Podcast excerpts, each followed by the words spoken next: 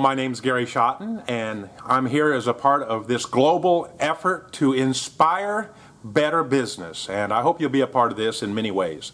Today, I'm going to talk about reducing costs. Reducing costs. You see, uh, from an accounting standpoint, uh, your profit obviously is the difference between your sales volume or your sales revenue minus your costs. And costs could be broken down into uh, your direct costs or, and uh, another category of your overhead or indirect costs. But as you go along in your company and you're trying to make profit, one of the best things you can do is to reduce costs.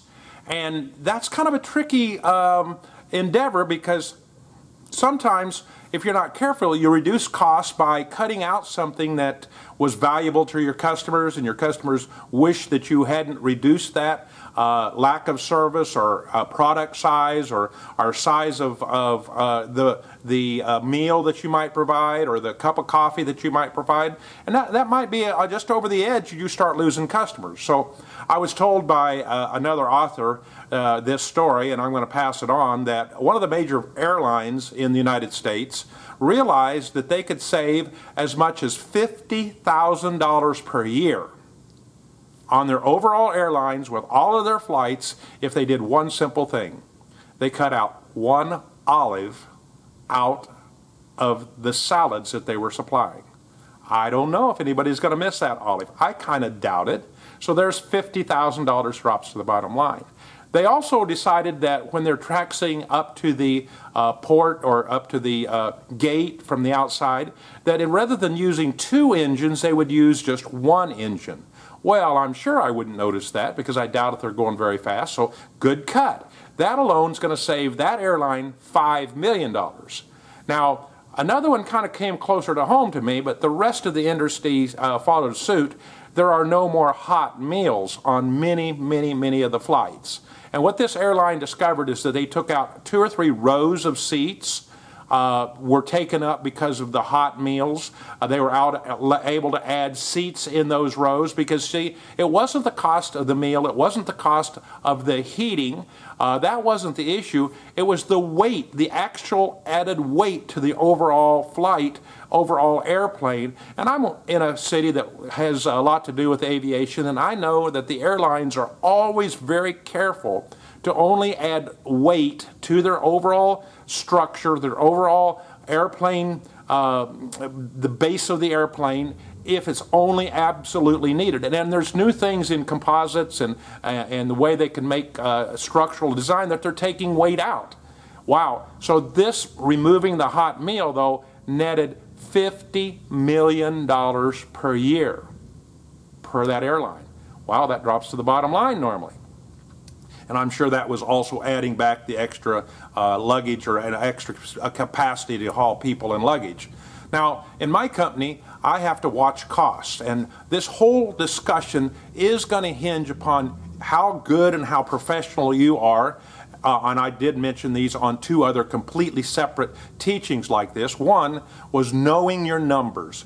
You know, someone in business uh, must at some point be able to really understand their accounting, understand their numbers, understand how the numbers were uh, derived. And you don't have to be the bookkeeper, you don't have to enter the numbers, but as owner or CEO or, or key person inside your company, you better understand your numbers because you wouldn't know that these things that I just talked about would save that much money unless you really understand your numbers.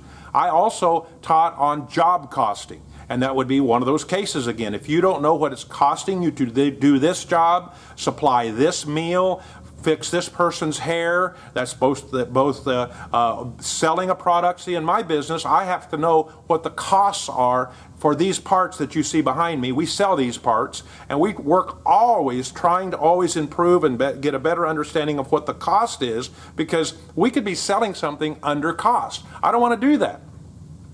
Another uh, cost uh, reduction or, or uh, saving money uh, thing happened in our company. Back in 2009, we had a huge economic downturn. I had 65 employees. The uh, uh, start of 2009, and about four months later, I had only 24 employees. That means I let off 41 employees, if my number's right.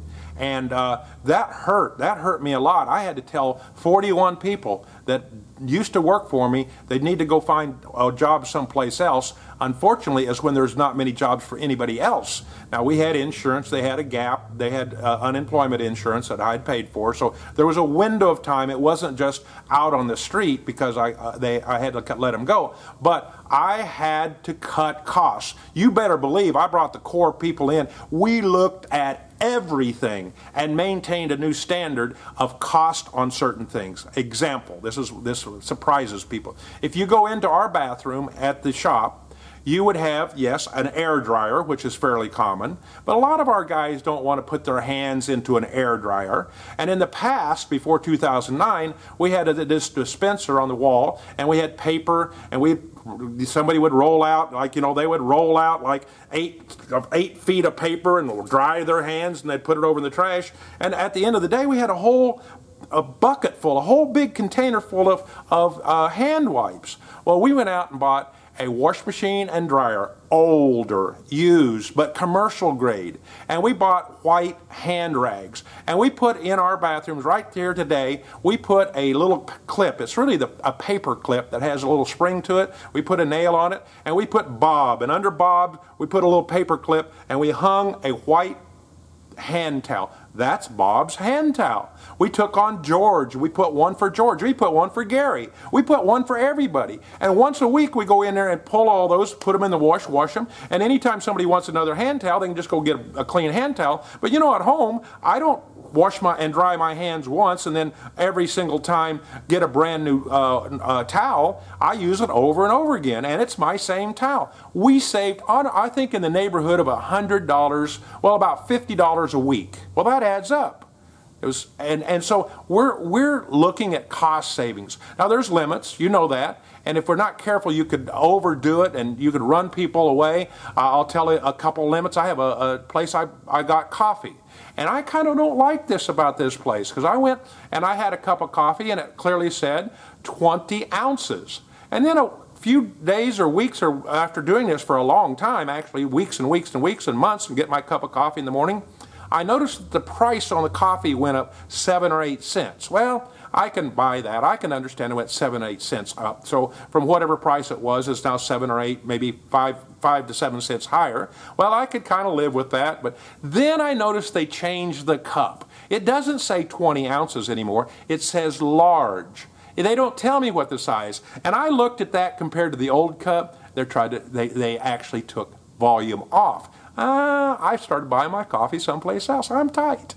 Well, we got to be watching this. Uh, uh, if we're not careful, uh, we're going to end up with uh, people that are that are uh, upset with us. We have customers, you see. I wouldn't go to my customer, which is a long-standing customer, and try to shave it down too much to give them something less, something of lesser quality, or lesser size, or lesser weight. I just wouldn't do that. Uh, that's that's me. But I can look at what I'm doing to produce it and cost less to get there less for me to make it. And there's where we try to cut our cost. You see, our customers want to hear me say to them, and I tell them all the time, we don't have a job unless my customer has a customer. So my customers, so we make these parts, we don't sell them to just anybody. They're not a commodity item. We sell them to one particular customer, and they then assemble them into a final product, and then they sell it to their customer. You see, if I raise my price too much, I'm too expensive, my parts are too expensive,